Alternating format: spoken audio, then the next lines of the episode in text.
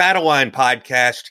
Chris Paronto is in the house, of course. My name is Ian Scotto. For the new listeners, every week on the show, we interview a pretty wide array of guests from all different fields, but mainly special operations military veterans. Those are, you know, at the forefront of who we interview. Guys like Greg Anderson, who is a Army Ranger veteran, contractor.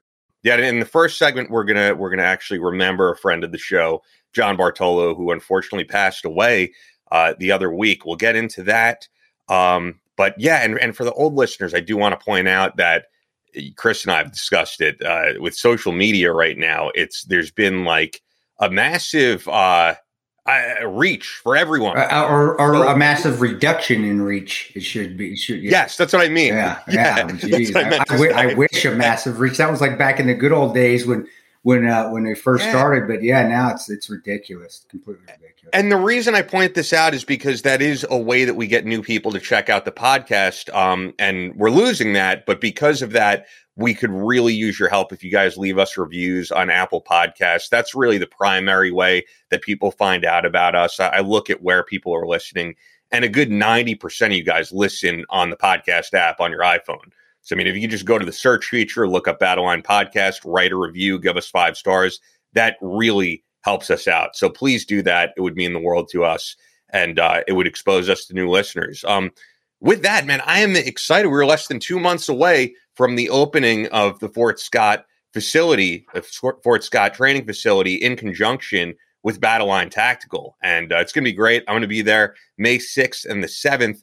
Uh, but the only way to get in is through this contest. Fort Scott Munitions manufactures patent match grade ammunition from solid copper and brass spun SCS SBS rod that is designed to tumble upon impact TUI and it leaves devastating wound channels in soft tissue for faster bleed out and swift incapacitation.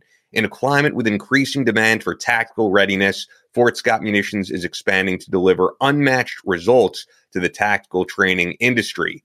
FSM training offers live fire ranges, modular simulation ranges, 120 silos for rappelling, and facilities for scenario based training.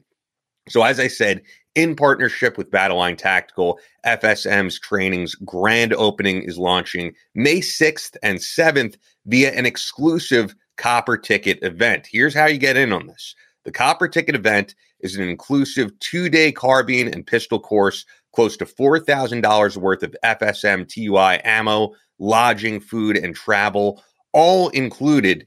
Um, and the only way to do this is basically to buy ammo through their site, which is a win win for you guys because it's getting harder to find ammo.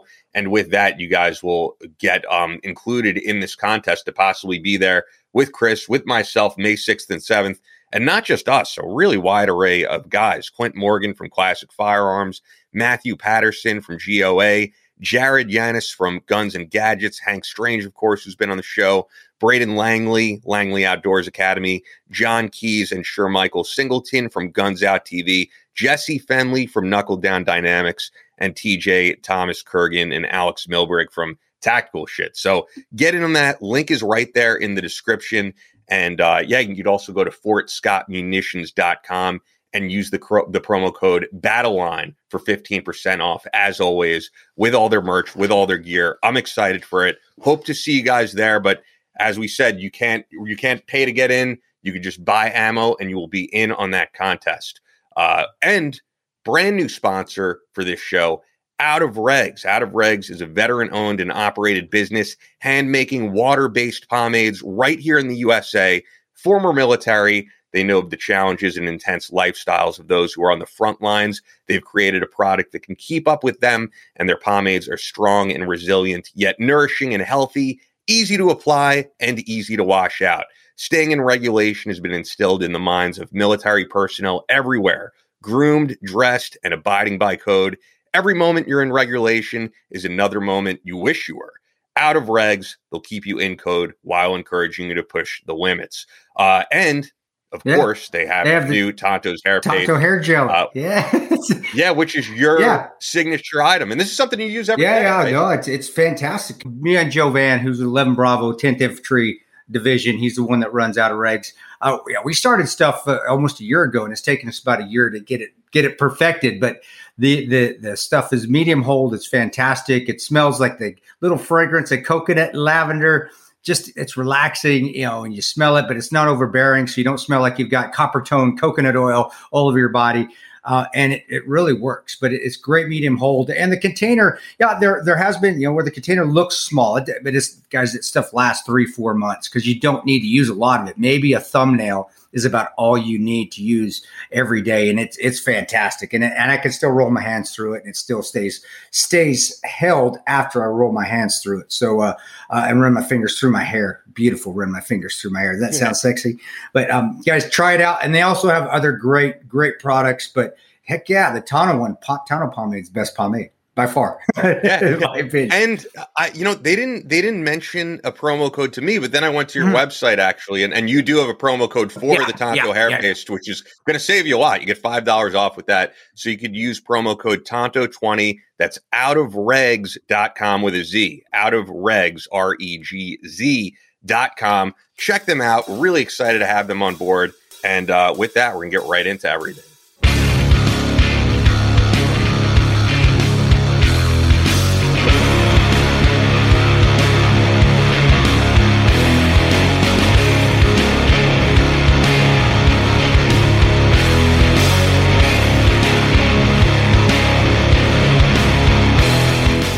From Omaha, Nebraska to New York City. From planet Earth to extraterrestrial life in space. A podcast with no equal, engaged in unconventional warfare through your speakers and headphones.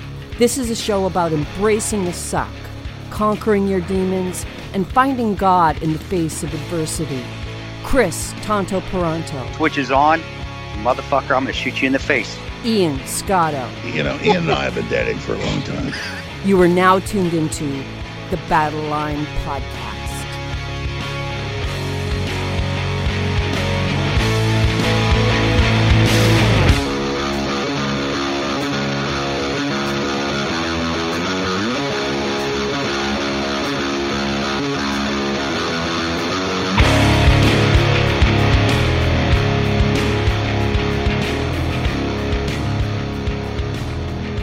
The switch is on. Battleline podcast. Very excited to have Greg Anderson coming on for the first time. Um, but the unfortunate first thing I, I, wanted to mention, and we didn't mention it last episode because I heard the news really after we recorded. We recorded that episode a few days in advance. Was that John Bartolo has passed away, and he was a guest just recently. He was on episode 115. If you guys want to revisit that, and we were actually supposed to go on his show. Um, he set up a date with me. We probably would have been going on this week, and Unfortunately, that won't be happening. It'll never be happening. And the, the, you know the thing is, I you know I was thinking about this this morning, just reflecting on the show that we do, and why why I love interviewing these guys is because even though neither of us knew John, you know, personally or anything like that, the, the hour that we get out of guys when it's a solid interview, and it, and it was a really solid interview with him. I think we went like an hour and a half. I, I, learned a lot about the guy, and I don't know about you. The thing that always stuck out to me was just his humor. He, he was a funny guy. Yeah, he uh, you know, guys like that, they they and you can tell they live hard and they they live by the seat of their pants and uh, daily and and uh, you know, it, it, it, sometimes the the light just burns out and and it, I, have seen happen with so many guys that I've worked with. And um, John, not he was a contractor military or anything, but sometimes it's just that personality that you just you you live hard and you live fast and and and that takes a toll on your body sometimes. And we don't know. Again, we're, we're still we're still yeah, figuring out. I mean, uh, to be fair, we have no idea but, what but happened. Just just normal wear and tear on your body with living hard and fast, the stressors that it causes, and I can I can attest to that. Just just living a normal hard life, you know, live hard, work hard, play hard. It wears you out, but that also leads to fulfilling life. So not on the negative side, it leads to a life where you can look back and and, and, you know you make it down the road to your 80 and look back and like man that was freaking awesome. I fucking lived a great life. And even though i had massive up and ups and downs it was better than just living living a flat line where i'm just living vanilla i call it living vanilla. So uh he, he I, you know just for having that hour you can tell he lived that roller coaster ride. And and he loved living that roller coaster ride. Just by that hour that we got to him he, he enjoyed it.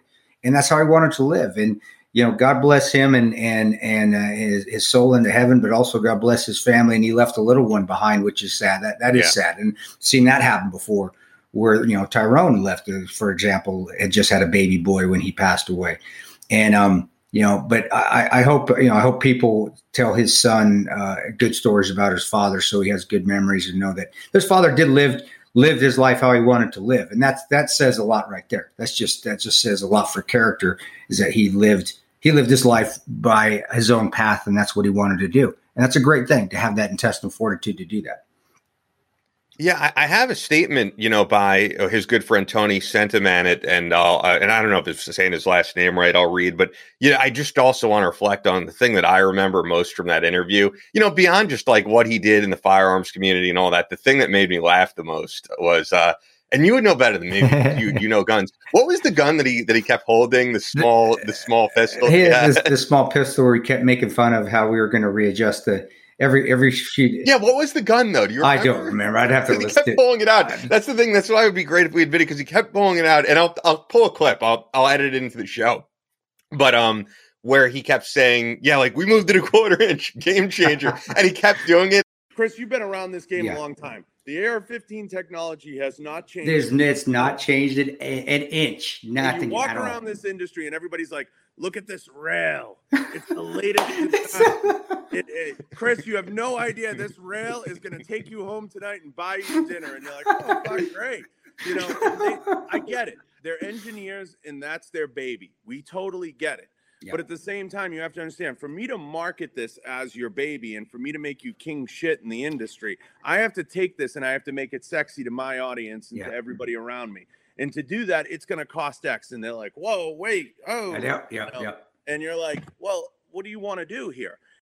It it truly made me laugh because you could tell he had a passion for what he did, and he had like a low tolerance for bullshit. Yeah. You know, yeah, that, that's another thing is as somebody that's like that, but has still has the respect to and he did. He had an ultimate respect for veterans. He really he did, uh, and that was that. He, you know what, he did, but at the same time, he had no problem saying on the show, and I, I, I respected him for this because of the fact that, like, I think someone would go on with you and be like, I have to fit this narrative of what people are going to like, and he had no problem saying, if you remember during that show, yeah, he was like.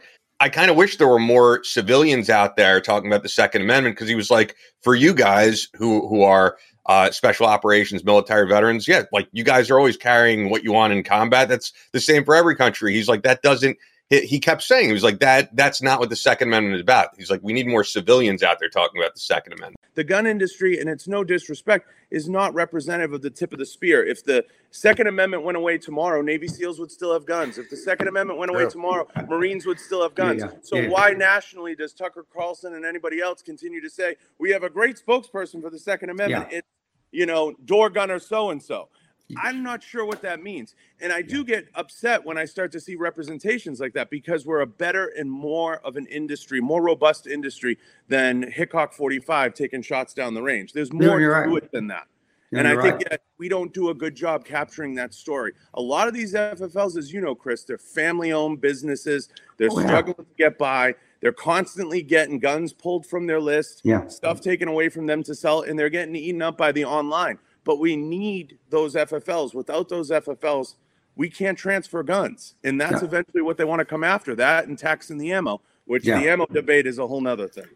And he had no problem saying that. He wasn't like, "Oh, I'm worried I'm going to offend Tom." Well, I, and I, I don't know why that would. That would never offend me. I think more people if it does offend somebody that's in the military community, you need to check your fucking ego out there, man. Because that's there's nothing to offend there. The more people you have, whether they are law enforcement veteran or whether they're military, whether they're former military veterans, of course. Uh, but the more people you have that understand the Second Amendment, understand the importance of it, and, under, and understand and, and do understand the true value of of firearms, uh, really. And there's a value to it. I, have I've saved lives with firearms. I've seen lives taken with firearms. So I've seen both sides of the house. But there is a definite value to having them. And being an instructor, seeing somebody come out to learn how to shoot a gun and never shot before, and then seeing them leave, leave the range with a massive amount of confidence just in themselves because they conquered a fear. Um, that says right there for the value of the Second Amendment and firearms. And the more people that we have that back the Second Amendment, the less likely we are ever to have ever have politicians tear it out of our Constitution, and that's important. So you have to have everybody. Yeah, civilians are are the most important because there are so many more just civilians out there than there are veterans and law enforcement and so forth. There are, and that's who's going to that's who's going to save the Second Amendment for years and years and years to come. Not the military, not the law enforcement, because we're going to carry regardless. That's our job. Yeah, it's somebody. Yeah, and that was his point. Yeah, it, it, yeah. It, but it that's that's uh, the civilian world and civilians and their importance of backing the Second Amendment and learning how to safely and effectively and efficiently handle firearms is what's going to keep the Second Amendment alive and well for years and years to come. And yeah, that's why I admire that. I, again, I, I, I don't think John would think he would offend me, but if he thought he would and he said it anyway, well, kudos to John Spirit up there for for doing that. Good, but it would never. Yeah, I, I think that was just him. I think he, I could tell he was a true, and I say it with affinity, like a masshole. he was he was a Boston guy, and he kind of told it how he is. He had that personality. Um, and that's actually why I want to read the statement from uh, at Real World underscore Tactical Tony Sentiment uh, Sentimanet, uh, his his good friend, because I thought what he said could speak way you know more volumes than what you or I say because this was a great friend of his. So he wrote, um, I honestly don't know what to write. I just lost my best friend and brother. I am broken inside, and I write this caption in tears as I've been since last night, still in disbelief. John Bartolo was the most blunt, abrasive human to walk the earth, but he was the most genuine, authentic, and giving friend you could ever have. And without John Bartolo, there would be no real world tactical. He left a two month old baby boy by the name of TJ that will never know his father, only through videos and podcasts, and it breaks my heart. I always preach that tomorrow isn't guaranteed, that each day is a gift, and this tragedy really solidified it. I FaceTimed with John 15 minutes before he passed, so I was at least able to see him one last time. I heard what he would tell me every time we talked almost every day for the last time. Call me later when you're done. I'll be around. I'm making this post so that him and his fa- so that his family and his son can read this and know that John was loved, respected, honored by many, and will leave a legacy that he built with the John Bartolo show. That his son will know that the last name he carries is a name that many hold to the highest standard as a true leader and the hardest working and the hardest worker in the fucking room. I will see you soon, my brother. I will make sure your son will know who you are and he will never be in need of anything in this fucking life as long as I'm alive. I love you rest in peace. So, I mean, that kind of says it all. Yeah, yeah, bro. I, on my side of the house, too many times I've heard something like that written by a friend who's lost a best friend. Uh, it's it's I can it's it's I can count it all on both hands, multiply it by three, and uh, it's sad to keep hearing stuff like that. For me, I almost become desensitized to a lot of it. To be honest with you, I do. I was like, oh, shit, I heard another one. Are you kidding me? But uh, you know, that being said, it's nice to have that somebody out there that cares for another person like that because they can pass on the and I don't say legacy, just pass on the memory of that person who passed and and um yeah, like I said, he, he can say it a lot more be- a lot better, a lot more better. Is that a good English? A lot better. you and I are both I, like struggling I, with language. I think I watched Zoolander this morning, guys. People that don't read too, nice. but um, uh, people you know people out there that can explain and express how that person that passed explain their life and what it meant to what their lives meant to them to help them become better as well. So, um, but it's hard. it, is it for a person like myself, and there are a lot of a lot of guys out there, a lot of men and women out there that have lost a lot of friends, and not just in combat, just every day, just stuff that just happens, you know, and. And, and, well, the past, you know, the past two years too. I, I don't know if you realize, like, we're celebrating, celebrating. It's, it's two years since the initial lockdowns, and in these past two years, we've lost a ton of people. Right. I, mean, I, know, I know a guy who's a listener of the show who's a friend of mine, like lost two family members to COVID. It's it's been a crazy two years for a lot. Of, yeah, lot of yeah. It's just it's just it's just that's life. That's how it is. So you, you yeah. live it, yeah, live it to the fullest. But keep in mind, live it with virtue and live it with some morality too. When I say live it to the fullest, I remember when I was younger and somebody said that it was okay. Go do everything. And no, that's yeah. not what I'm saying. I'm saying, but when you're young and you're dumb and you're full of cum, sort of thing. That's what you used to say all the time. You're going to live. Yeah. You're going to live young and you're going to live dumb and you're going to learn. But that's how you learn. But I, I you're always going to have this old hat guy like myself telling you, "Hey, be careful what you're doing." Just like the old guys used to tell me that I never listened to, and I had to figure out for myself. But that's life. But it still is better than just sitting in your room scared. Don't do that. Get out there and, and experience experience everything. Then you know what you like and you know what you don't like And then you can have that abrasive attitude down the line because you have wisdom and you know you've been burned and you've also succeeded. So you know, you know that, and, and you do. You do, like we always say in the military, and you've heard it with a lot of veterans. You don't know unless you know.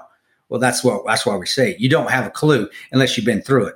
And unless you haven't, if you haven't been through it, then don't say a word because you don't know unless you know. That's the same thing. And I think with John's life, and this is from this is purely skeptical. I don't know. I, I mean, we knew John from the show, but just talking to him, I think John experienced a lot of failure but he also learned from those failures and experienced a lot of success. But he, that's where he gained his confidence and he gained his abrasiveness, you could say. But that abrasiveness is a form of confidence because if you're not confident in yourself, you're not going to be able to say what you want to say unless you are massively insecure which I don't think John was insecure by, no. by degrees at all. No, I didn't. I didn't get that impression. But anyway, that, that, um, there's my soapbox yeah. thing right there. That's it. I'm, I'm dead. I'm done. Yeah. Rest in peace to to John Bartolo. And and once again, if you guys want to listen back to that episode, that was 115. Go back and revisit it and remember him. And I'll put this. There a lot of laughs. On, that was on our YouTube episode. as well. We laughed a lot during that. It was fun. Yeah, there was a lot of laughs, and there's a lot of genuine laughs. You know, there's certain episodes where you don't have it. He he was nobody was a genuinely funny guy. He he was. Um, you know what I wanted to mention actually, and and we'll get into this. You know, as I said, it's like two years since the lockdown, and the reason this is embedded in my head was that 316 2020 was the last time I was in a gym for like that two or three, you know, three month period where we couldn't be in gyms. And I remember like I gave it my all at that time because I was like, I don't know the next time I'm gonna be in a gym. And I think during those lockdowns, I totally fell off and I felt like the residual effects of that for these past two years. It was also because I had to move out of my apartment. I had to figure out what I was doing next. And like, this is the first time I'm like in a place where I kind of like know where I am and I'm, I'm getting back into it fully um, for the first time in a while. And it feels good. It's, it's, it always has a positive impact on my life. It's something that, that I was missing for sure. Um, and, and the reason I mention this too is it, it all ties into, once again, exercise, diet and supplementation. And, and, that's why I did want to mention, of course, our friends at Bub's Naturals. And, and if you know anything about Bub, if you listen to the episode with um, Sean Lake, Bub was an adventure seeker, a river guide, skier, Ironman competitor, fitness fanatic, chef, gardener, handyman, epic storyteller, and of course, Bub was a national hero, a Navy SEAL who saved lives there yeah. at Benghazi. And that's why Sean started Bub's Naturals. It really is such a unique product because there's a ton of protein supplements on the market. Um, but people often ask me, as someone who is a personal trainer, you know, like, what's the difference between eating food or taking a protein supplement? And for the most part, eating food is better because you're going to get all those micronutrients. But with a collagen protein supplement, you don't really get collagen in your food. This is this is an essential supplement that you should be taking in addition to whatever your diet is, and that's well, why that's why we stand because it, it helps your joints, it helps recovery, it helps uh, helps those tendons and things rebuild. It, it does the joints, especially though, and as you get older, like myself, you need the you need your joints and your tendons and everything that moves those muscles and hinges those muscles. You need them working well together. If you can have the biggest muscles in the world, but if your joints are crap, it doesn't make a difference. You're not going to be want to run. You're not going to be able to move. You're not going to be able to do anything as far as working out, running, working out, going to the gym, running, doing any sort of any sort of uh, fitness fitness types workouts. I keep saying workouts, but guys, uh, you know, Bub's Naturals is tremendous. It's the best collagen out there. I've been using it for years. I'm back to uh, back to out there running every day. If I wanted to run every day, I could. Back there jumping on the trampoline, doing flips my back doesn't hurt, my knees don't hurt, my ankles don't hurt. And this is after also doing a lot of years of service as well uh, for the United States Army and for the CIA where I met Bub. So, um, guys, I highly recommend all their products. You got to try them. If you haven't tried them, do. And once you do, you're going to be hooked to them. So, guys, and, and if you don't believe us, go search their website, and you can always just hit up the uh, the comment section or hit up the ask question section on their website and you'll get all the answers. Tremendous customer service over there too, which is um, which says a lot about their integrity.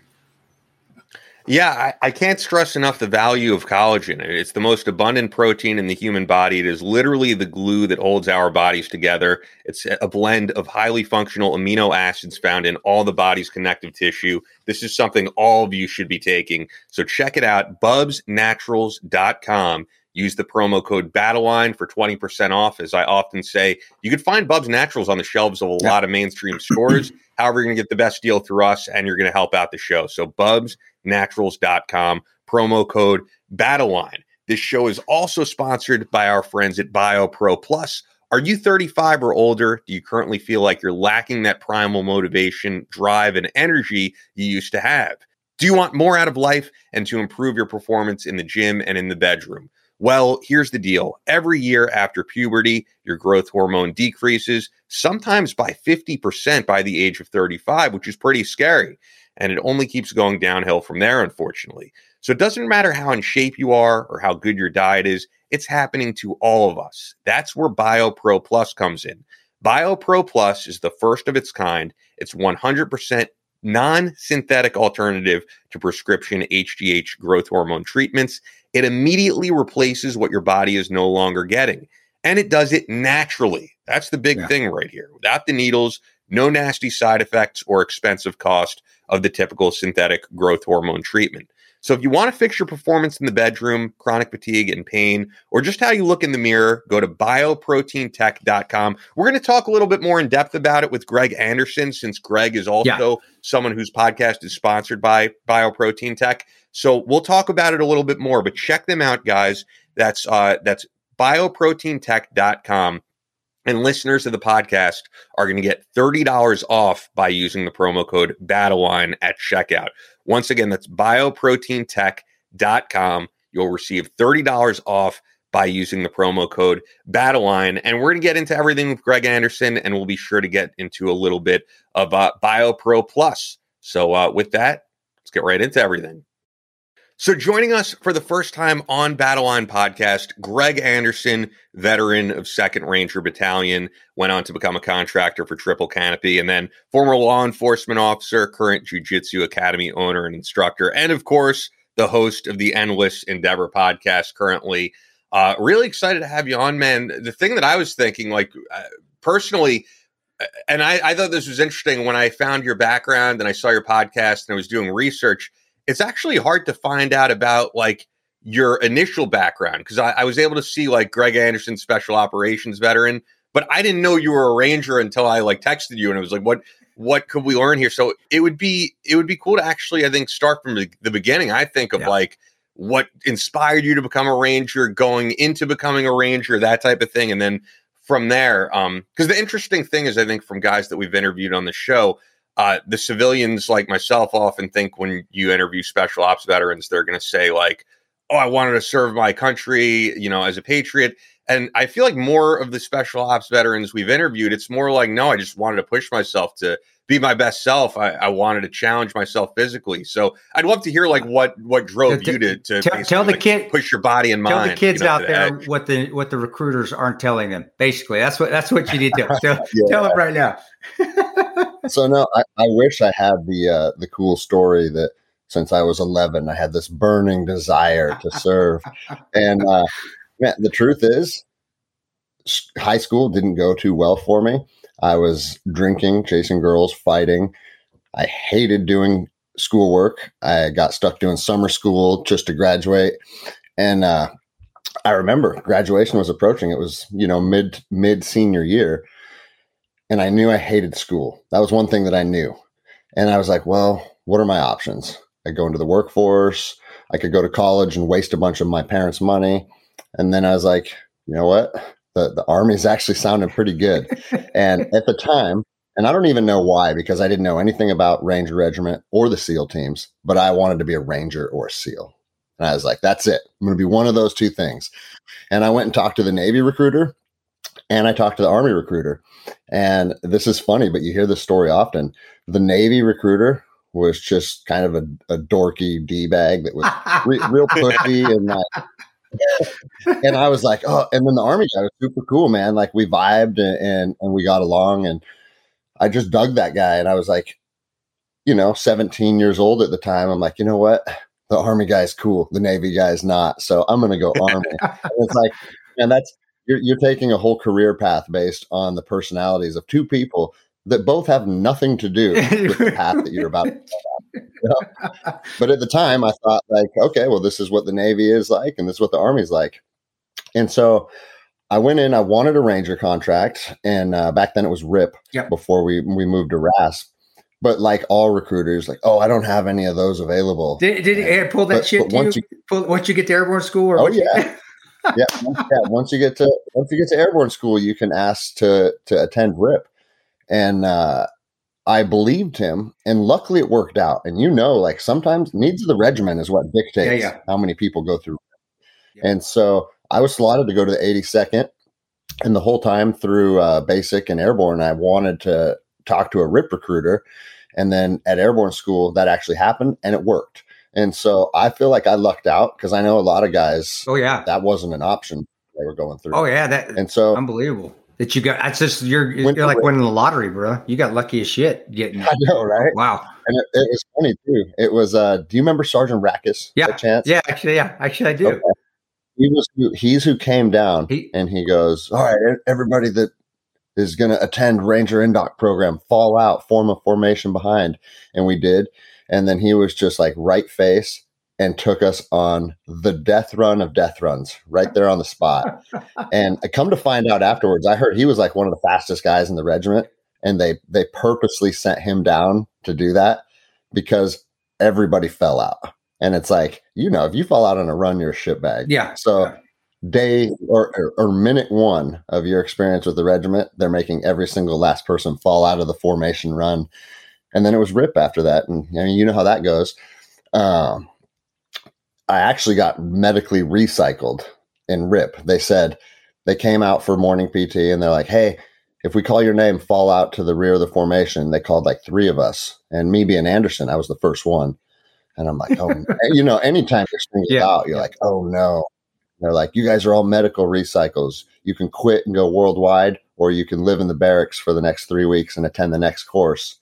And uh, it was because our physicals had expired. Oh wow. Okay. And so All right. yeah, I mean the process, the process between I was at uh 30th AG for like six weeks. Dude, that's and that sucks. That's just that's just because that's just time that you're just there's demoralization time because you're just you're waiting to go and you can't do it. Yeah, we got down there and they're like, this was my this was like the first hour in the army, and they're like, listen up, guys, your your basic isn't scheduled to start for six weeks.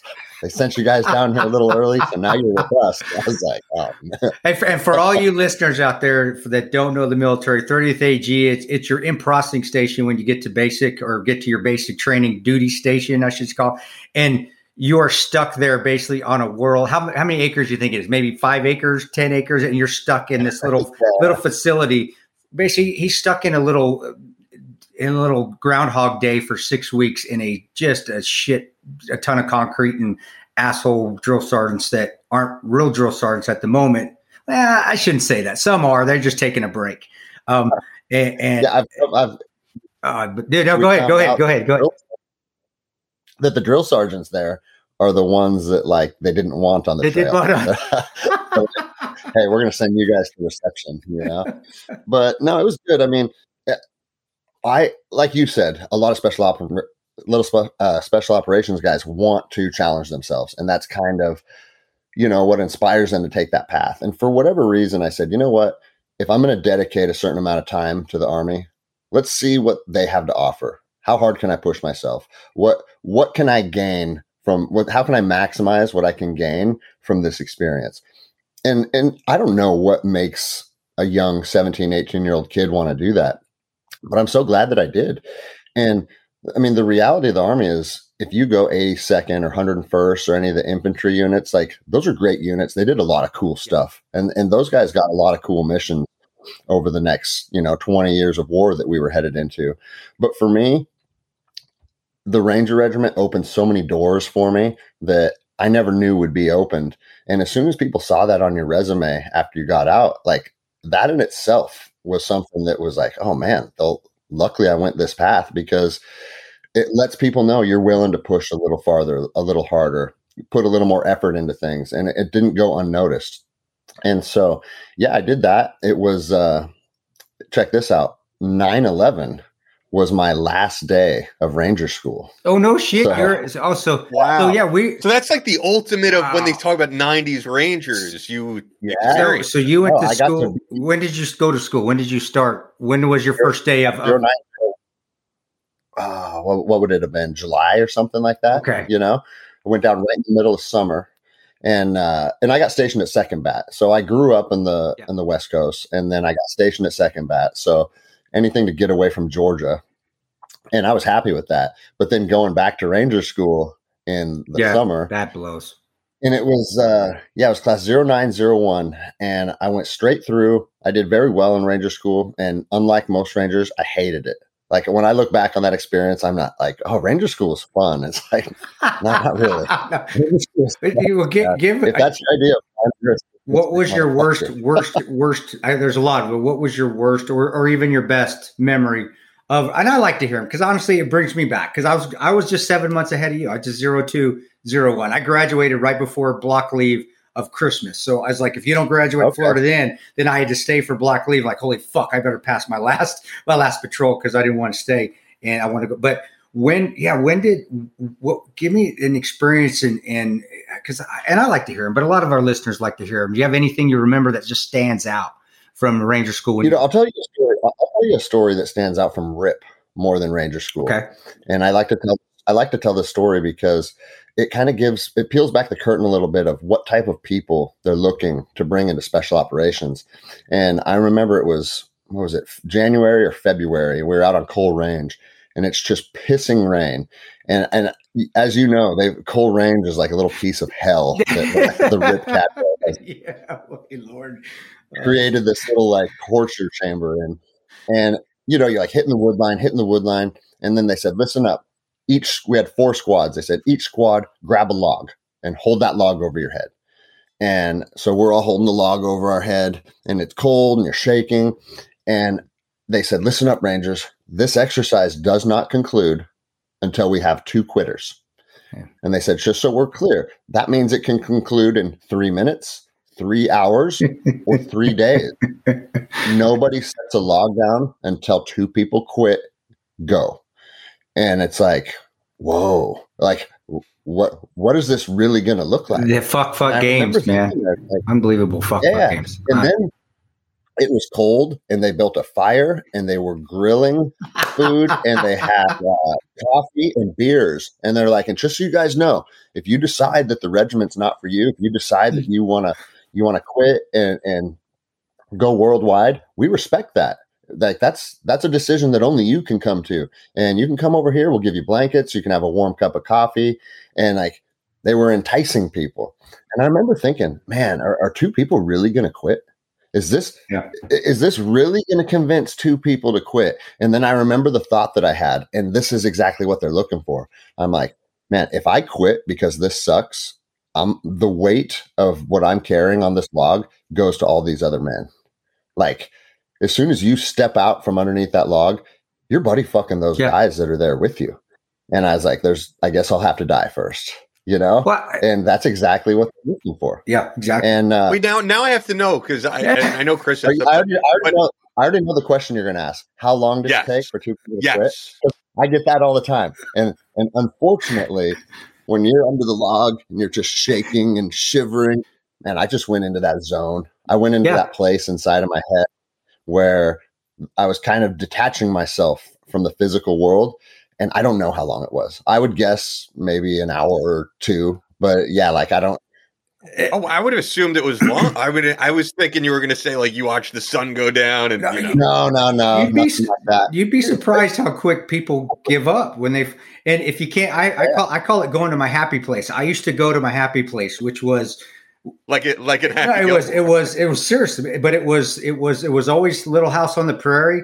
Laura Ingalls little, running down the hill. That was my happy place. I would imagine the, the Midwest with the grass and the and that's where I would go. I, I that's what I tell you. Just go to your happy place and just just just mind numb it out, block it all out.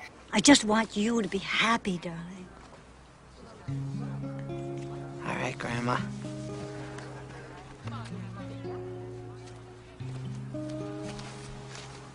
Grandma wants me to be happy.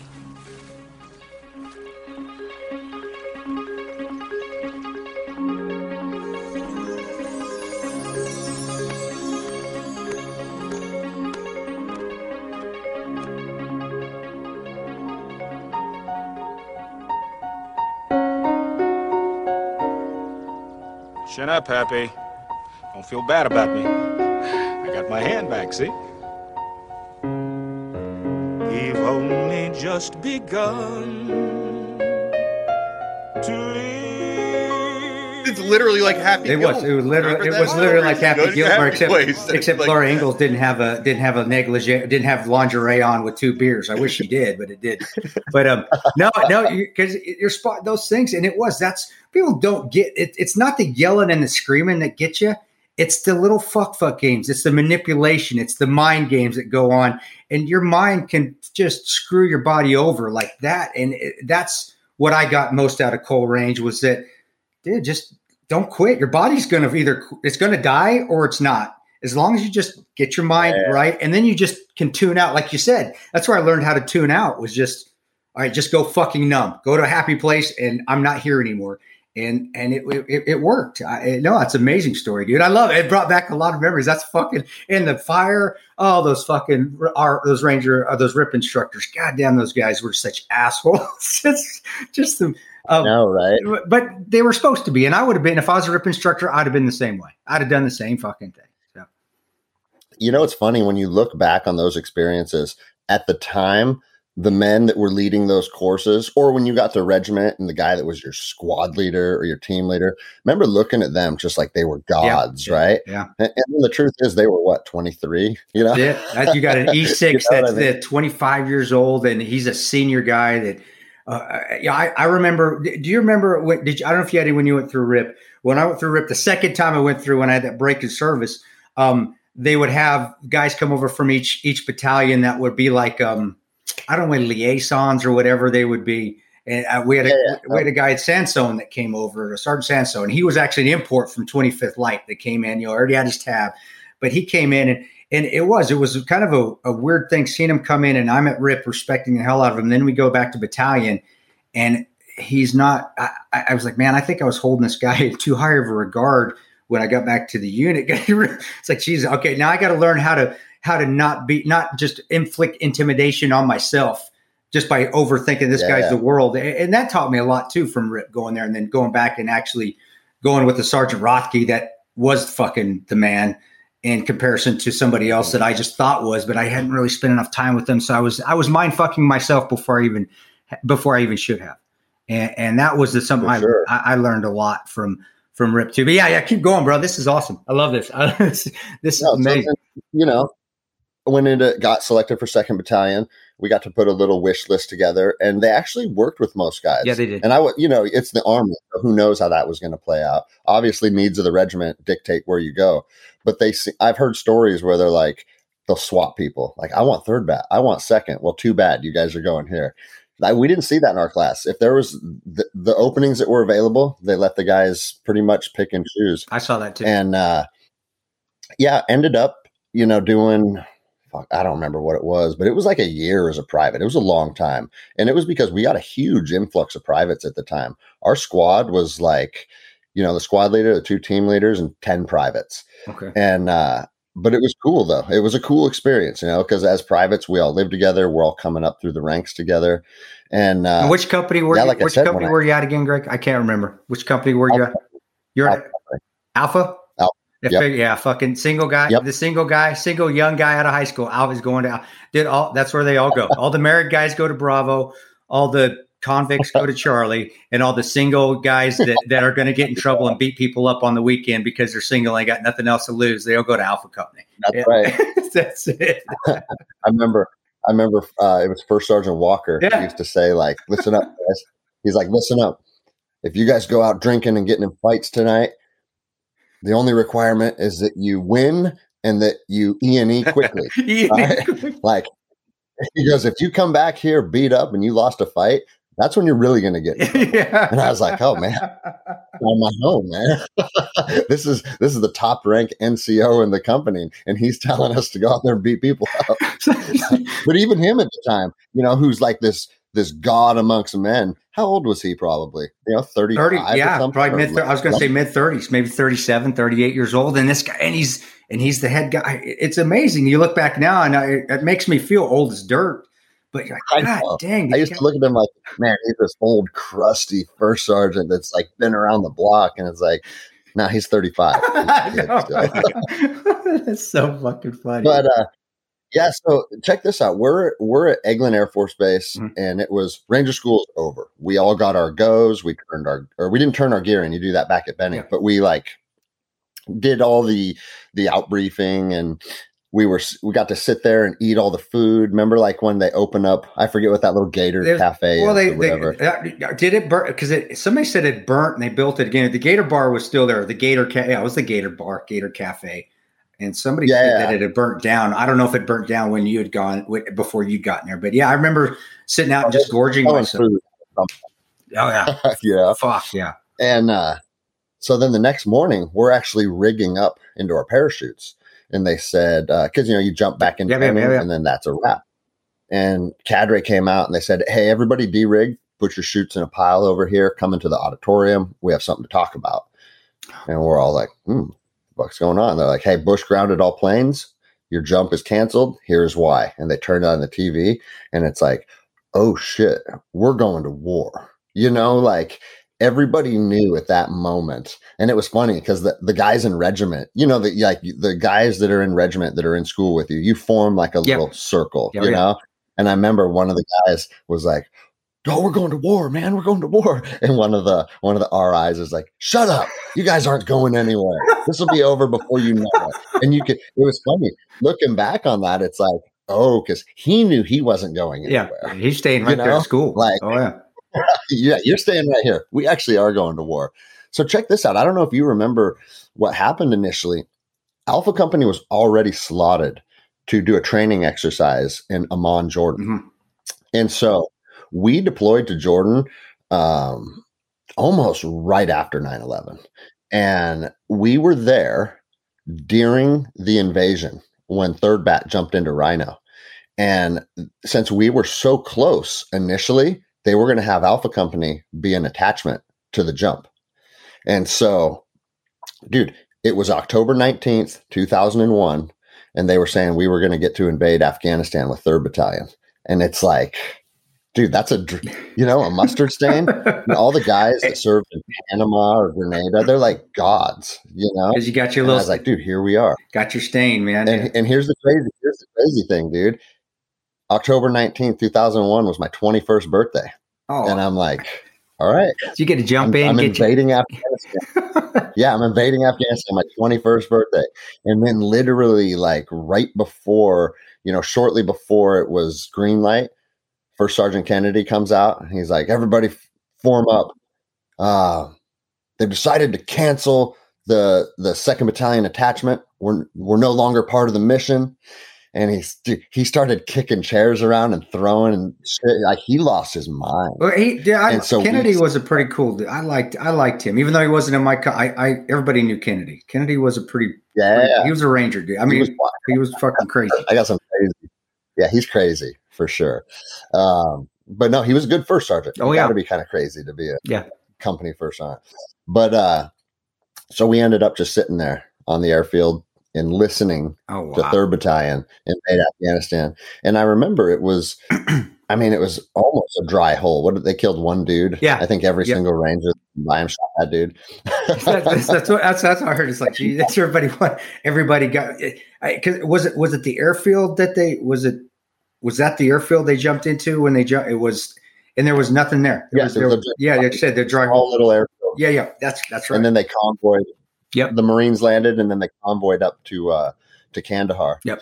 But dude, here's a here's a funny thing. Like I had one of my buddies over um, probably two or three months ago who was a unit guy for a long time, and we met in the contracting world, and we were talking about this, and he goes, "Oh, you were you were slotted to jump on Rhino." Yeah, when when Third Battalion was jumping, me and my guys were ripping up and down the, the airfield on four wheeler. We'd been there for a few days already. I was like, oh, okay. so those guys, So it, was, it wasn't why did they cancel you guys? I, I did. Yeah. Nobody ever said what Did was there a reason they just didn't need it because it was a dry hole and the they command knew it? it was a, they said it was a battalion sized objective and they didn't need the attachments. What, and was So- third bat? Were they And obviously, were they RF? Were they the RF Yeah. one guy? Okay, I just figured because Yep. third bat it didn't make a difference if it was first or second was RF one or not. Third bat always got to jump first because they were always by HQ. yeah, exactly. They're flagpole. So, Yeah, fuck it. but, uh, you know, and then we we ended up doing a few rotations to Afghanistan, and it kept just being like, you know, like I remember uh, Randy Pazzer. Do you know him by chance? I know of the name. He We've was, never met. uh, We never met, buddy. Never did. Okay, so he was my ranger buddy all through ranger school. Okay. And that's how I knew him. And then he got deployed with First Battalion a few months later and was involved in Operation Anaconda. Oh, He was a 240 gunner. There's that that pretty like iconic picture of a 240 with a pile of brass. Yeah. that's like three feet high. That's it. That's that was That's his him. 240. Holy shit! That was Yeah. Wow. Wow. And so like, you know, I'm hearing these stories from from these guys that I know that are just like, it's oh dude, it's getting crazy over there. So then when we deployed, I was like, okay, this is it. This is go time. And our first deployment, we ended up being QRF out of Kandahar. And it was just like we had a couple missions that were like, you know, downed aircrafts and some fucked up things, but it was never warfare. It was just, you know, mechanical air Yeah. or the pilot, like a pilot drove his, uh, flew his 60 into the dirt, like a fucking dirt dart, just because he didn't pull up in time. Yeah. And it's like, fuck, man, these are like tragic things and we're doing good missions, but we're not facing the enemy. You're not doing what you And thought was thinking- war was what was war. Yeah. This is what I'm was like, thinking. when are we going to start killing fucking bad guys? Redeploy home, do a second rotation over there. And we did six months the second time because the rest of the regiment invaded Iraq. Oh, and so I was like, right. Yeah. damn it, I missed oh, I missed two invasions now. And, and uh, our deployment, we were way up north of Asadabad Yep. in the in the Hindu Kush. Uh, we're actually out of Barry Cout. I don't know if you ever Yep. worked out of that safe house. But the same thing, six months, and I didn't even fire my rifle. Wow. It was like, you know, a couple IEDs and a couple mortars, and then that was about it. And I started thinking, like, dude, this combat stuff is like, it's easy. you know, like, no, no one's ever seen this thing. So then that was right when the, the contracting world popped off. And I ended up getting a call from a friend that knew Matt Mann. Okay. I'm sure you Yeah. know. Yeah, okay. And gave me the whole triple canopy story. And he's like, dude, you can go from making 2000 a month as an E5 to damn near 30,000 a month. That's. And uh, it was a no brainer. I was like, oh, Roger this, Yeah. you know? Oh, I, I remember that. So- yeah, that was big money, dude. Oh my lord. And do you remember, did you go through, did you were with triple canopy? I went through BW. point, right? I, I was first class at BW, so I had actually jumped. Ah, I got, I got a, yeah, I got a call from from Blackwater first, Triple Canopy second, and I didn't know what the. I, I'll be honest with you. At the time, it was 2003. I had no fucking clue Yep. what was. So I said, "Well, who called me first? Fine, I'll go this route." And but yeah, I, I remember thinking to myself when they talked to me, when they told me how much they were going to pay me per day, I was like, "You're going to pay me what per day? Are you? Are are, did I hear that right? Because it was, it was crazy money. But um, we actually because there were so few of us, us DynCorp and Triple Canopy, we all watched out for each other because there wasn't enough guys. We didn't have enough guns. We were trying to help each other out. And I, I do remember going to your bar, just going to the SF Association meeting. They still had those in the beginning. I had to go over and hang out with you guys over at Camp Olympia. All the Rangers and SF guys would come over, and then we'd go back to to the to the annex or Saddam's Palace, whatever the fuck you want to call it, the KBR trailers and the tents. Yeah.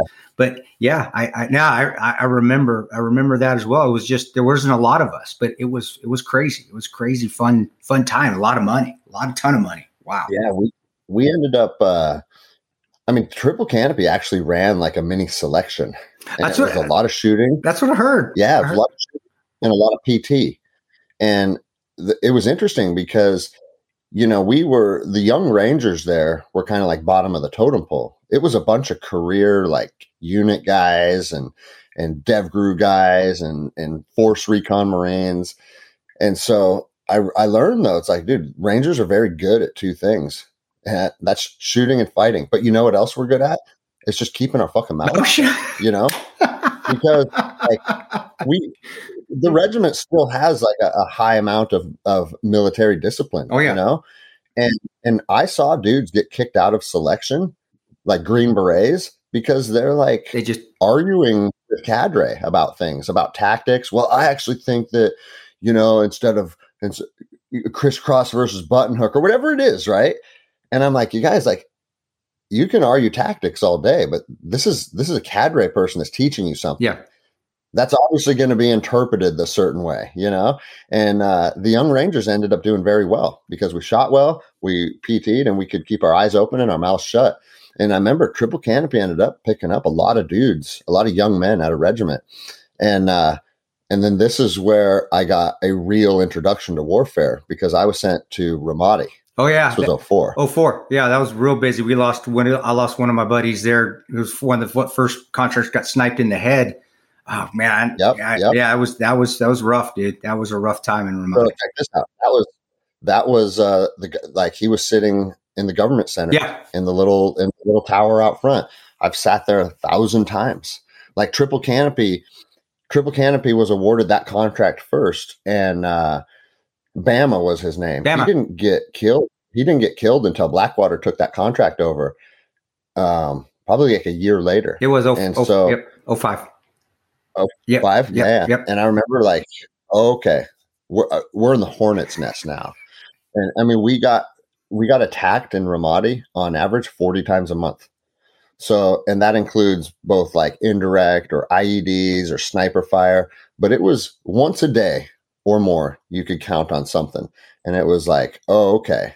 It, every day you go outside of the wire, somebody is going to try and kill. And it because it Like, was so small. I mean, the, you really couldn't divvy was, up the uh, routes. It was I so the in comparison to Baghdad or anything. It, it wasn't a big, huge place.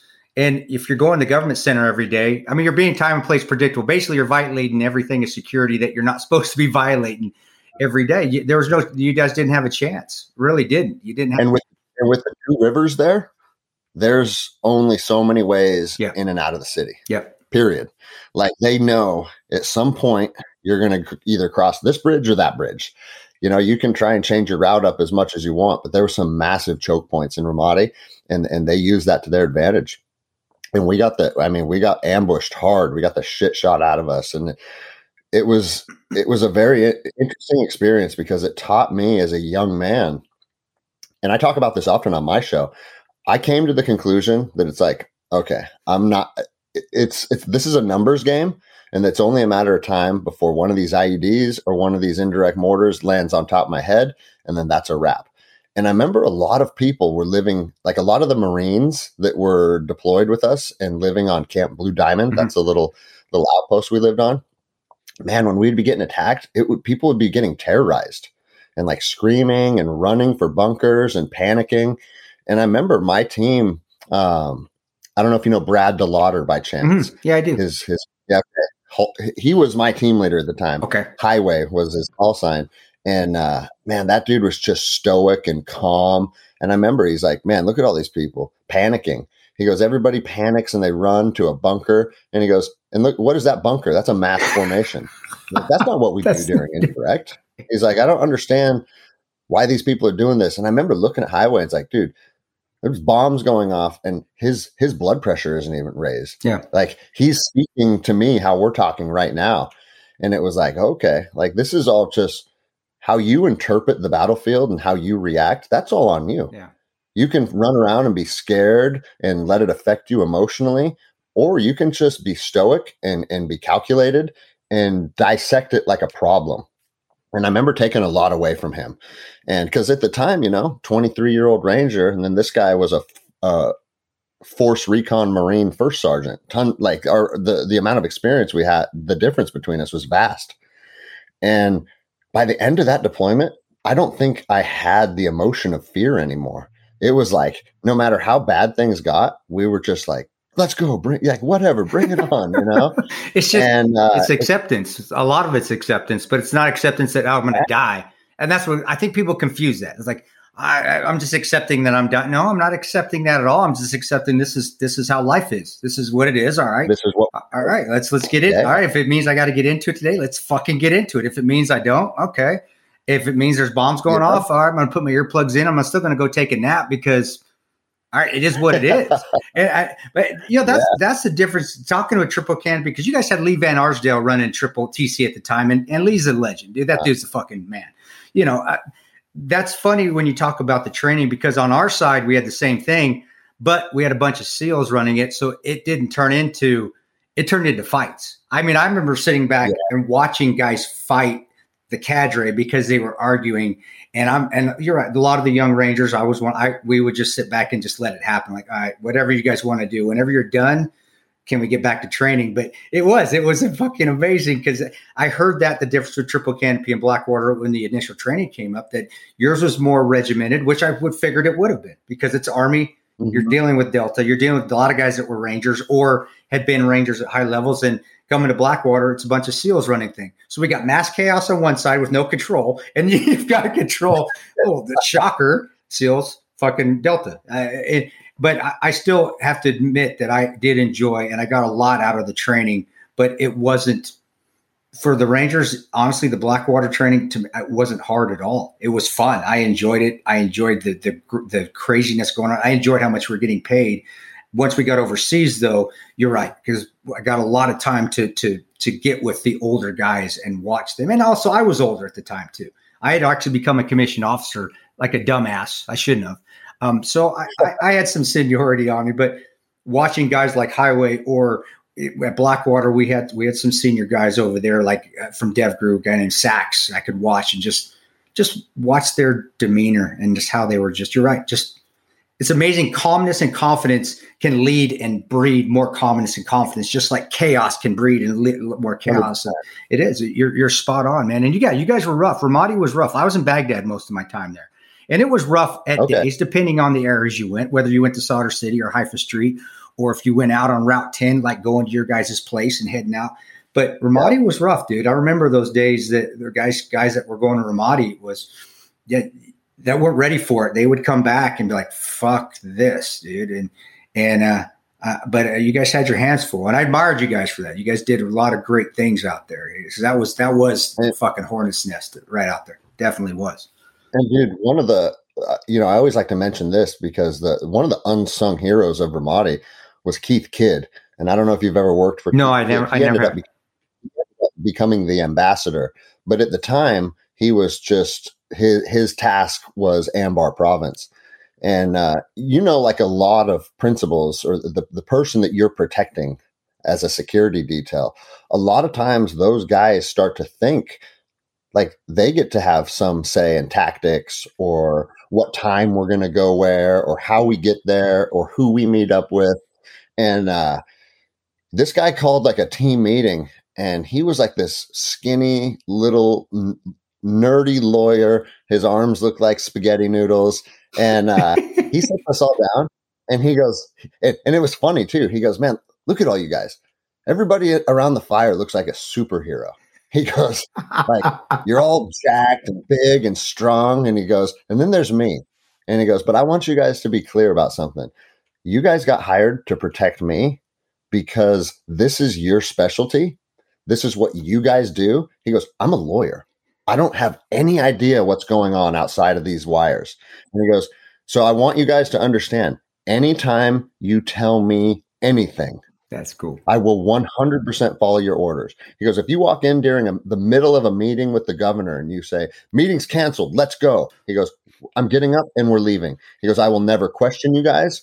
He goes, I respect the fact that your job is to keep me alive and I want to facilitate that the best manner that I can. That's awesome. And it's like, oh, okay. So now we got a good team of men, but the mission is built around a guy that gets it. And that's few. And You're right. There's few and far in between. There's not a yeah. lot of those out there and uh, that's why that team you know like there's a there's a there's always moments in your life when it feels like everything was meshing perfectly.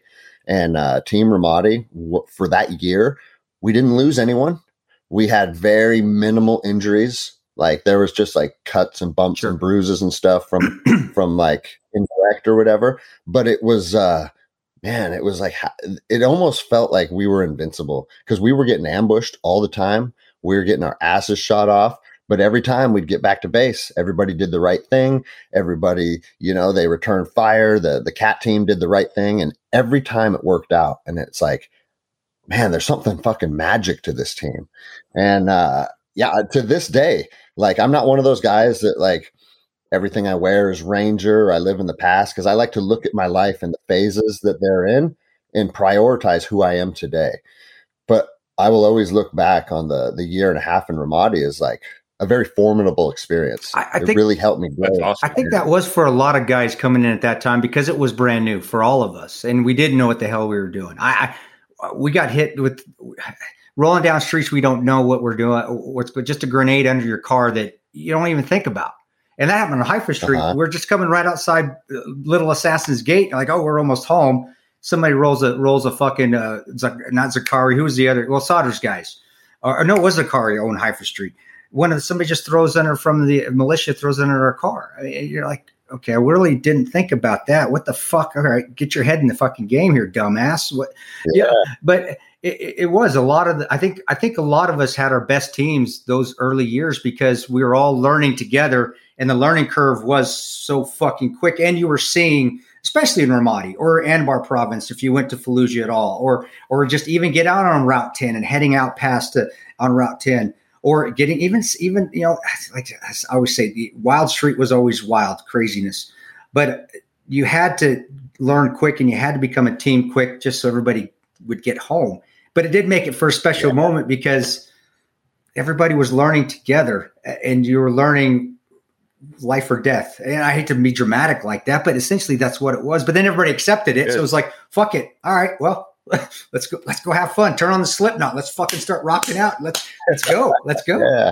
It- it- that that No, and it, it was one of the good, the best things that I took away from that experience because growing up in the regiment, like yes, I had a lot of respect for my leaders, but just the dynamics of how the army works, like we would we would not get to know our leaders per se, right? Like you're not going to go out and hang out with them because it was fraternization. Like you're literally not supposed to get to know those people too well. And there was always like a an amount of separation between like you know the E5s and the E6s or the E6 and the E7, but that's by design Yeah. too. And I realized that that is because the army needs to have structure in place when when there are certain men that may not have the discipline to not have that structure underneath them. Because Yeah. once you're in the contracting world, I mean, like my project manager at Kurt Utz, I don't know if you've yeah ever did, yeah crossed yeah, paths with yeah i have. He was a unit he was a unit sergeant major. Like that dude was the pinnacle of special operations. And i got there and he's like hey what's up man? I'm kurt everyone calls me pigpen i'm gonna put you up in this hooch over here. Did you lock and up? him and i did, did you go to parade arrest right off the bat though? Did you lock up? It's like fucking check this out. You know fast forward three months and me and kurt are rotating out for a, a three week vacation or something together. And he's like hey greg this is what i'm doing over the next 15 days. I'm gonna i'm gonna take a flight up to prague. I'm gonna party at the czech republic for new year's and then i'm gonna take a train and he and and then another guy lee deckelman who you Yeah, probably know yeah. sonny yeah so he was there too, and he's like, "Dude, that's what you're doing." And and Lee was the AIC, Pigpen was the overall project manager, and I was the brand new guy, bottom of the totem pole. And the three of us went on like a three week vacation and toured Europe together. And it's like you can actually have intimate, close bonds with the people that are inside of your chain of command if you have the maturity. Once it's go time and we're back to work, and they say, "Hey, I need you to be here, and I need you to do this." Roger that, got it. And it's like, oh, this this military courtesy where I have to pretend you're a superior person. It's like, no, if if we all are on the same mission and the same vibe, and we all understand each other, you can actually have very very close relationships with the people that are in leadership positions. And Yeah. You know, I'm I'm actually going to a wedding in two weeks from one of the team leaders from Triple Canopy, who was a unit guy. And it's like to this day, I'm still friends with these people. And it was it was That's almost like it was almost a breath of fresh air because I got to see a different style of leadership Yeah. where it was not based on ego, it was not based on aggression. No one ever raised their voice at each other. It's like, hey, if you want to be part of this team, awesome. And if you don't, that's awesome too. We'll help you pack your bags. And That's uh, cool. Yeah, man. I, I, I was just going to say, that ran things because that was a unit mentality, you know? Yeah, no, I, I was just going to say, going back to something that, that you said uh, earlier, just before that, where you were saying, you know, that it was a great time in your life, but you're not someone who likes to live in the past. You're someone who likes to focus on the present. Um, I mean, right now, you're doing a lot of amazing things with jujitsu, with the podcast. And the thing with podcasts, I mean, as you know, it's become such a saturated thing where everybody has a podcast. But when you look at what you're currently doing, this thing is actually really blown up endless endeavor if you look at the reviews that people are giving. Uh, how did it all come off the ground? And and also it seems like it's something that you're you're truly enjoying. I think for some people just like they start a podcast they don't have any direction with it you're actually doing something that's unique.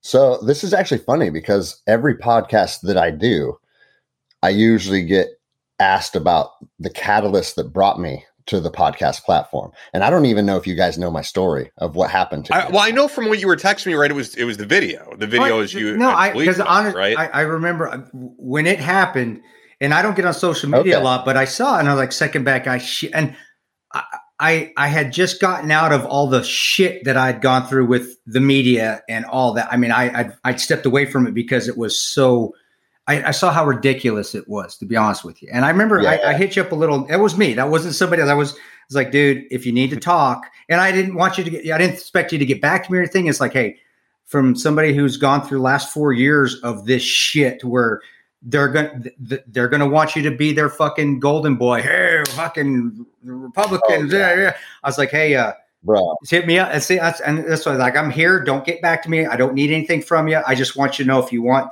to to bounce some eyes off, bounce some ears off something, or just I'm here. And, and that, that, I did that because yeah. I, I was more or less is just like fuck it, dude. I Greg's going to be getting hit by Hannity and Tucker Carlson and Jake Tapper, and they're just going to want to suck you fucking dry. And I was like, I, I just want. Which, by the way, it's like can well, be okay if you if no. you are able to like stay on target and and I was I was I mean, because there, there's guys like Jack Carr who we see on the media all the time, and I think Jack Carr like he doesn't really get that political. He talks about what he wants to talk about.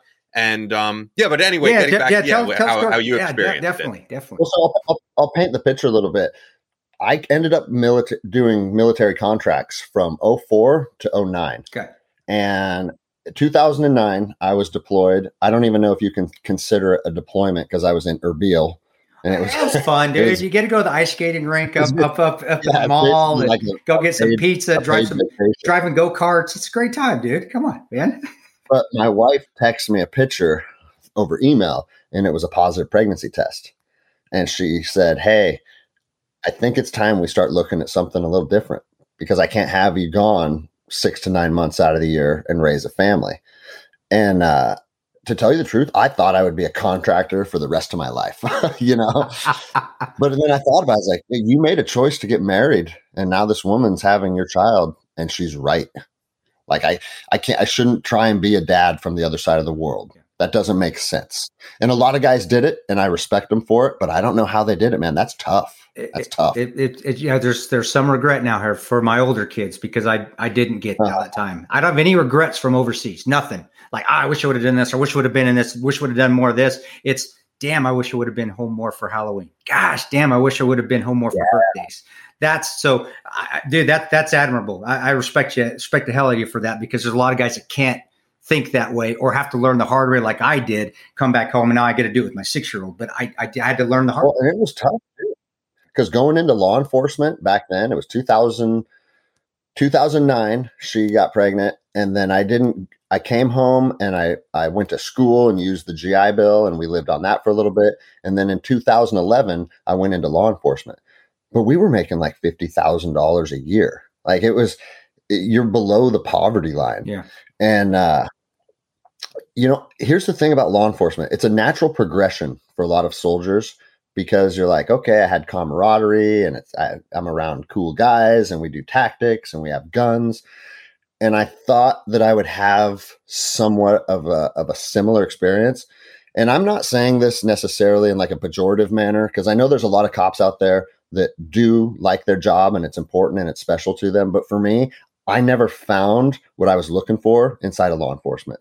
That was not my scene. That was not my vibe and that was in the mission to me just never felt like super noble or honorable it felt like man i'm just dealing it's like groundhog's day i'm dealing with shitty people doing shitty things and so I'll tell you, like every once in a while, as a police officer, like I remember I, I revived a guy uh, and broke all his ribs and, and brought him back to life. And then a couple weeks later, he came back down with his kids to thank me. And it's like, oh man, that's why I'm a cop right there, you know? And it's like, or, or like catching a, catching and arresting uh, a man taking pictures of little boys trying to use the bathroom. It's like, yes, fuck the fuck that guy. Got got him. Every once in a while, what you do feels like it's making a difference in your community. But more often than not, for me, the profession just sucks your soul dry.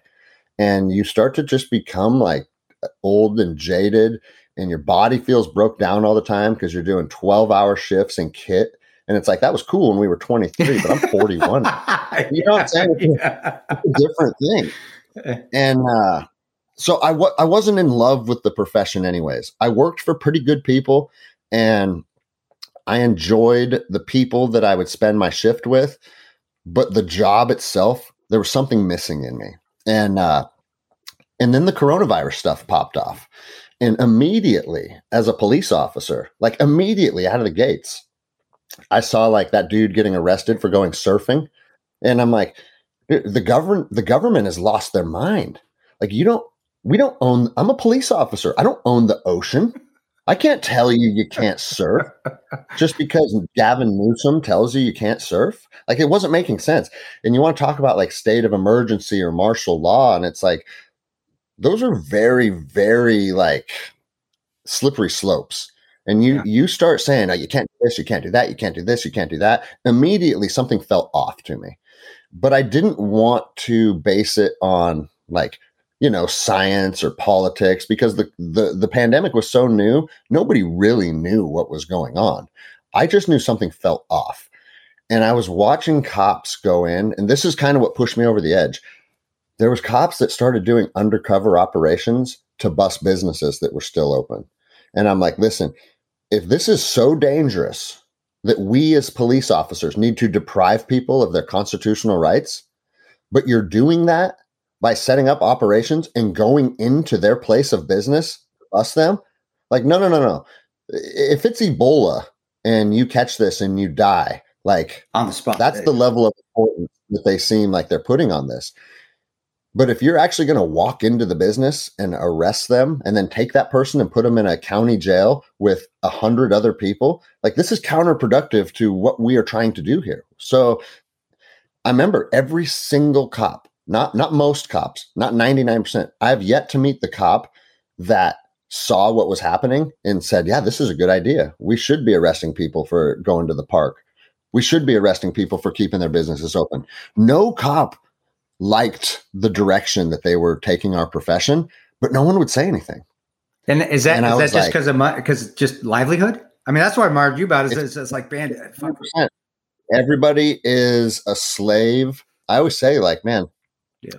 We, uh, the American culture replaced the whip with the dollar. Like a lot of Americans are still enslaved right now because if you're doing something that goes against your morals or your ethics simply because you're getting paid, you are a slave. Yeah. And I don't care how, uh, I mean, you need to draw a hard line and you're you're on one side of that line or the other. And if they're pushing you to behave or or or enforce laws that you in your heart don't feel are moral or ethical, you need to stand up as a police officer. And so my fear was that we were going to turn the American public against the profession. Because the relationship between the American people and the profession of law enforcement, there's an ebb and flow to it. Sometimes cops are heroes and then sometimes cops are racist demons.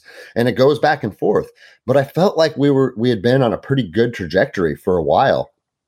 And i was like man if they use us to enforce all this stuff it's going to make the american people hate the profession. And that's what inspired me to make that video and if you listen to the video i didn't get political i didn't even talk i didn't even touch about on the virus much because i understood i have my opinions but i'm not a doctor I'm a cop. And so anything that I say, people aren't going to give validity to. So I didn't want to make the message about that. I wanted to make the message about our oath as police officers is to swear, is sworn to uphold your citizens' constitutional rights and their and their liberties that are supposed to be protected by the government. And when you go into somebody's place of business and and you take them out of there. That's like, and I, I went down the list of what's a Fourth Amendment violation, what's a First Amendment violation, and uh, man, it resonated with people, and that video went like did- super viral. Yeah, no, it- super.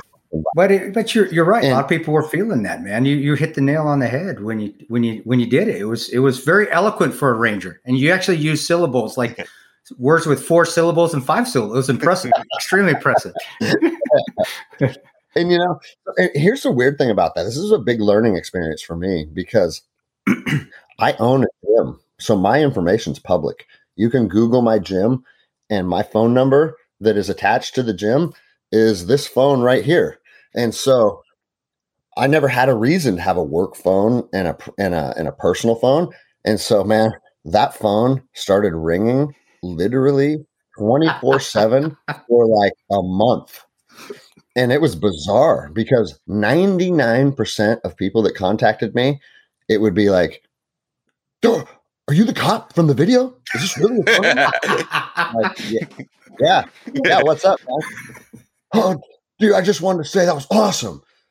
Later, dude. Click, and it was a bunch of like a bunch of weird interactions, and then every once in a while, it'd be like, "Hey, motherfucker."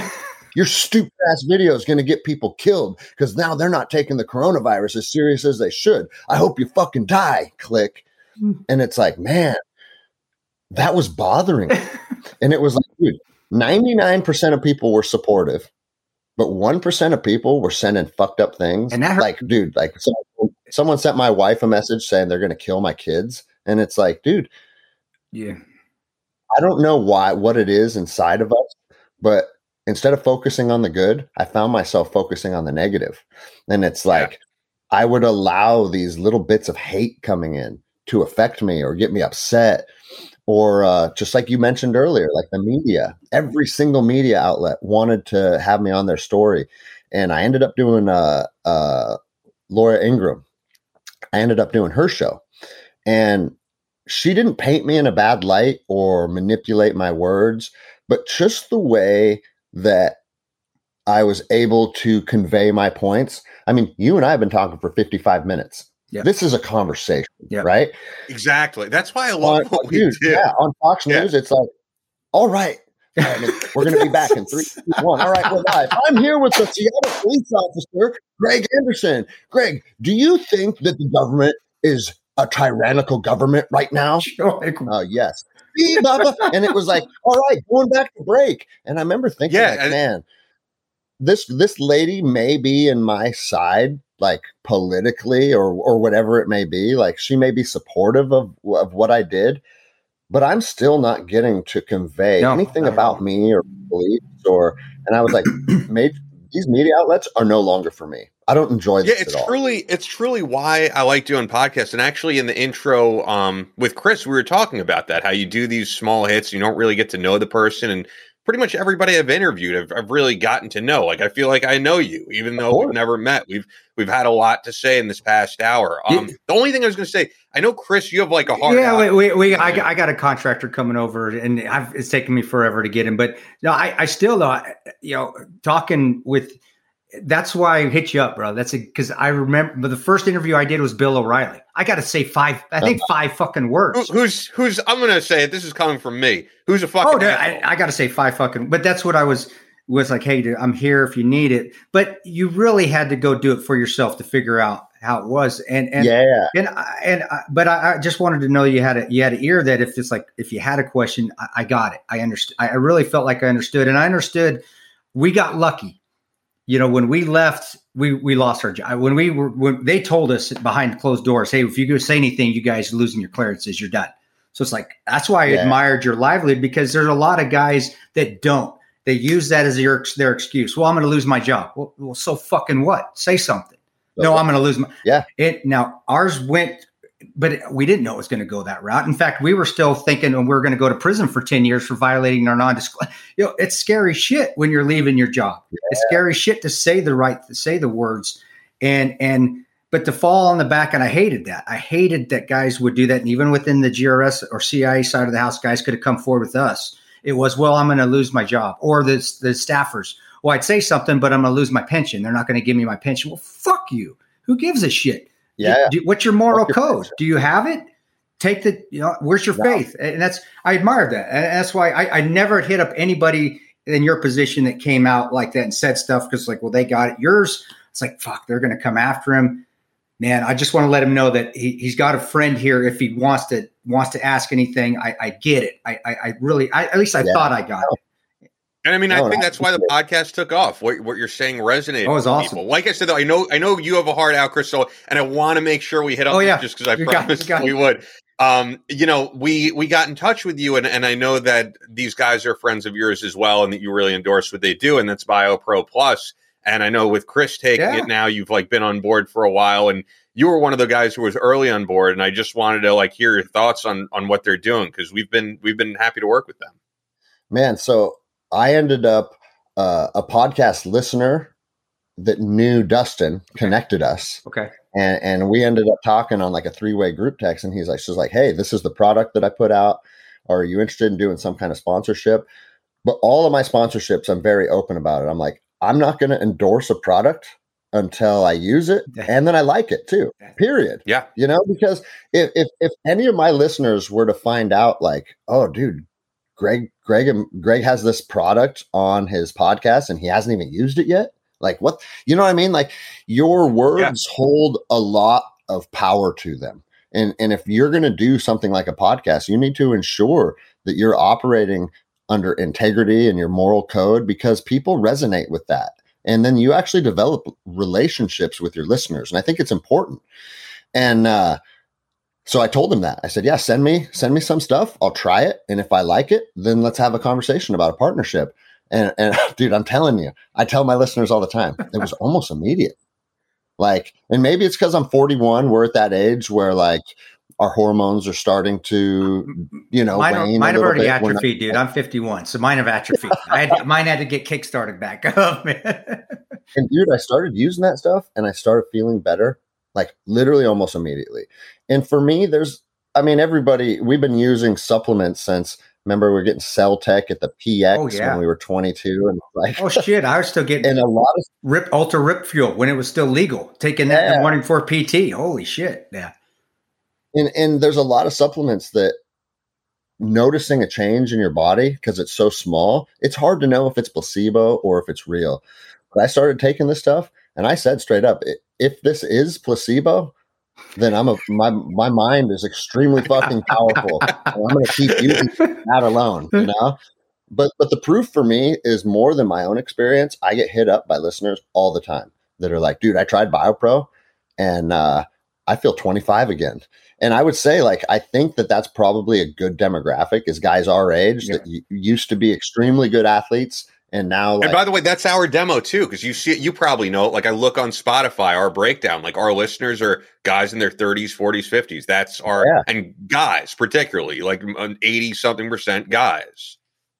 No, and like you know, I look at my my athletic capability, and obviously, you're not going to be at the at your very best at 41. But I don't feel like I feel like I'm I'm still in the mix right now, and it's like I still train jujitsu nightly. I still push hard. The gym I own is CrossFit and jujitsu, and I feel healthy again. And I feel like uh, my body has good composition and, it- and it functions well.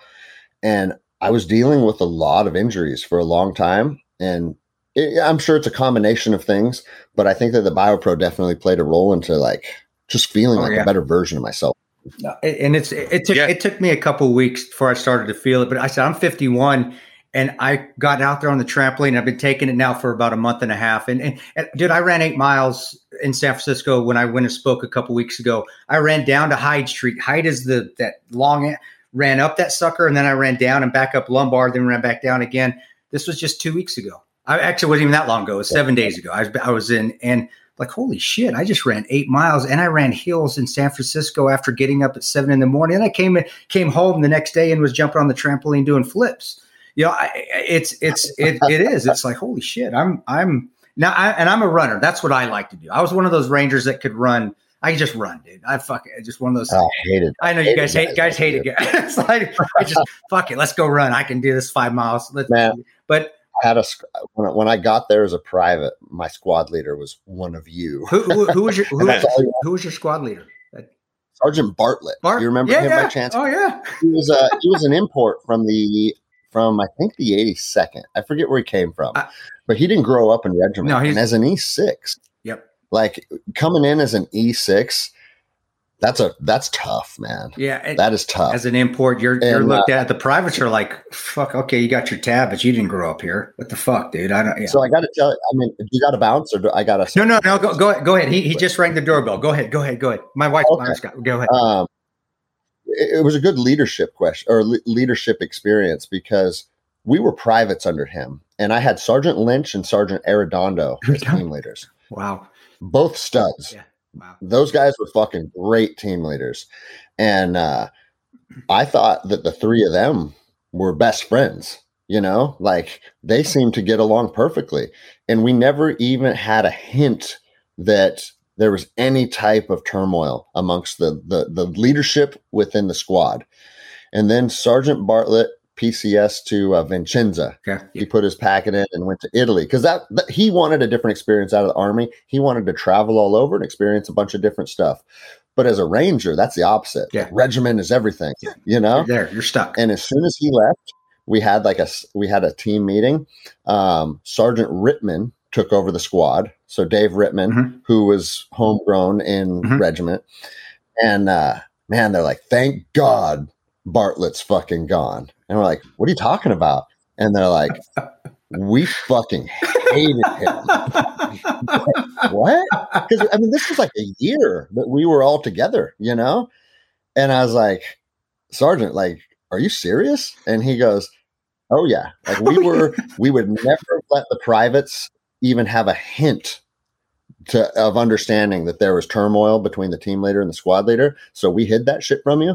But now that he's gone and our squad leader is homegrown here in regiment, you're gonna see what a God squad looks like. Because like by that time, most of us were tab. yeah. Wow. It was like wow. That's and dude, the vibe changed too. It was like, oh, we're all friends now. You know what I mean? Instead of like these different tiers within the squad. But it was just interesting. Like, I mean, that's leadership 101. Like, don't, as a leader, you don't need to project your drama or your bullshit on any of the men underneath you. You just cause it Yeah, because it so, just yeah. causes more drama and dissension, and it causes a, a, a team to be a poor team, a breakdown in everything, not just leadership, just a breakdown in just normal everyday mechanics. It's, it's terrible. That's that's no. And so what I, uh, always thought, we always thought our squad was like varsity, you know, because like we had a bunch of good fit dudes. Everybody was motivated. We had a lot of fun together. And then looking back on it, it's like no, there were some major issues, but they did what they did what they should have done and kept them within house, within amongst themselves. I always admired that So- from battalion too, and that's where I learned when we went. You thought there was drama in contracting world when you got to uh, in the in the State Department side of the house. When you got to the agency side, it was even even worse for the most part. And there were guys. I, I tell guys, hey, Oz and I didn't like each other at all. But learning from battalion that we still got to work together. We still got to hold our Yeah. trauma in. Don't push it out. We got enough problem with the CIA people. We don't need to let them have show us that we're like not we have a weaker links that they can pick at us. That there's an injury that they can just kind of manipulate and make us even more more divided, which they like to do, which was sho- shocking because we were their security. But I learned that from battalion too. It was all right. We're not like each other. The mission is this. We can get along. Let's respect each other while we're here. Stay away from each other. We don't need to hang out. All right, but let's and let's go 110 percent. You know, 100 percent and then some. And and it worked. I always tell when I do my speaking events, I say that. I say, hey, you- there's this misnomer that everybody in the special operations community gets along. I said, fuck, that is, I don't say fuck, but I said, that is completely, that is completely wrong. I mean, you do have teams that are like that, but I said, there, you can't put a bunch of alpha males together and they're all going to get along. It just doesn't work like that. But what you can do no. is you can respect each other and you put the mission first and you put the job first and you still get things done. But know that you may not get along with everybody on your team. That doesn't mean you can't have a successful team. And I learned that from Range Battalion. I, I really did. Yeah, I, I no, just right. want to point out, by the way, that this this always Oh shit! Yeah, I know. to me. Chris will be like, "Look, I got a hard out at eleven here, thirty. he's I got to be out at that He's here. time. Make sure we're done." Here. I'm not the one. I know he's he's So if is he's listening, here. He's I've here. been trying to end this He's interview. here. I got. I got. and I got. but Chris is enjoying it too much. I mean, we could we could clearly go another hour here. There was a lot to discuss, and we definitely will do a part two. Um, if if you guys want to check out BioPro, Yeah, by the way, uh, definitely works. check them out. Bioproteintech.com. Promo code Battleline at checkout, and of course, we got to promote what Greg is doing at Granderson33 on Instagram, and the podcast Endless Endeavor is up on all podcast platforms you guys got to check it out. I mean, it's it's incredible and it's getting great reviews. And and for as long as it's been going on, which is shorter than us, it really has just expanded pretty pretty quickly. And I, I always tell people when, when I talk about going into the podcasting world, it was Andy Stump. He had me on Cleared Hot. Yeah. And, uh, you know, yeah, he's a SEAL and I'm a Ranger, but we vibed and we're both jujitsu guys, right? And so he picked me up at the airport in Kalispell. We drove to the studio and we, we started recording within 10 minutes of being together. And so it's like, it almost felt like sitting down with an old friend just because of these paths that we walked and mutual people that we know and it like it made for a very powerful podcast because I got to sit down with him for 3 hours as opposed to the Laura Ingraham approach, Yeah. right? Yep. And so I got tons of good feedback and people were like that interview was awesome. You should think about doing your own. And I remember that was like "Ah, that feels kind of weird, but I got enough positive feedback. I said, let's try it. Let's see how this goes. And I know we're trying to wrap this up, but I'll say this real quick the most rewarding thing about podcasting for me is I don't care how many downloads I get. I've got to interact with a lot of Yeah. very interesting human beings all over the world, share people's experiences, and I get emails all day that are like, "Hey, you know, you talked about this guy and and his diet and I tried it and it changed my life. And I'm down this much weight and me and my wife are getting along better." And it just made me realize like your words have power and us sitting down and doing these things together like yeah it's three dudes hanging out telling some stories but this might impact somebody somewhere that we have no idea who or when and it might change the trajectory of their life for the better and that's why these things are so fun and that's why i prioritize always trying to get on shows whenever i get invited because like we have the power to actually impact the planet with words so i appreciate you guys having me Oh, on. bro, you're, you're, I won't get you on again, bro. I'm, I'm sorry about only going. Well, I normally only schedule for an hour, but I when I have fun, Ian's right. We keep, and I'm having a blast. But fuck, I, I gotta I gotta go do the daddy uh, husband thing outside. Yeah, this was this was probably one of my favorite shows because people love the Ranger stories and the training story, and like you had some really in depth stories people are to love. Um, I met Andy Stump really briefly at Shot Show. Um, the funny thing with him, I'll just tell you real quickly. People know if they listen to the Shot Show episode was, you know, I had my iPhone on me. It was a quick thing, and I just said, "Hey, I'm here with Navy SEAL Andy Stump," and I, I know Andy Stump like very, you know, vaguely. I'm not like a, a regular listener. And the first thing he says, he's like, "I'm not a Navy SEAL." And in my head, I'm like, "Fuck! Did I get this guy's biography wrong?" And he, and he's like very, he's very uh like particular about this. He was like, "I'm," he's like, "I'm a former Navy SEAL." Like, there's a big Yeah. difference. Like, I don't want to. And I don't know. Just, I've interviewed, you know, I feel like a million Navy SEALs. No one has ever been like, "Don't call me a Navy SEAL." I'm a former Navy, but that was like a big thing with him. But I'd love to get him on at some point. Yeah, So, Andy. yeah, he seems like a cool guy. Andy wants to his identity to be what he's doing right now. And I think that I think for veterans, that's one of the most important Yep. things that you can tell yourself is like, don't reflect back on your glory days or what you did in combat is what defines you as a man. That was an experience. It helped grow you who you are. But man, you got to look at the road ahead of you. And and dude, the best is yet to come. And if you don't tell yourself that, that's when I think a lot of veterans start to spiral and, and tell themselves the sad story.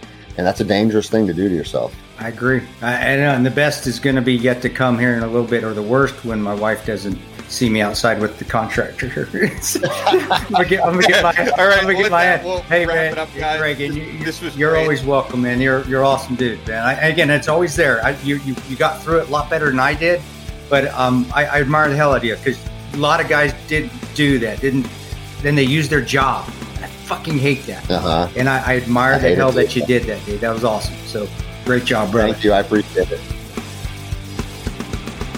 That's all for this episode of the Battleline Podcast. but we'll be back on Monday with more American Straight Talk. Until then, be sure to follow us on Instagram at Battleline Podcast and on Twitter at Battleline Pod. To sign up for future Battleline tactical courses, go to www.kristantoparonto.net.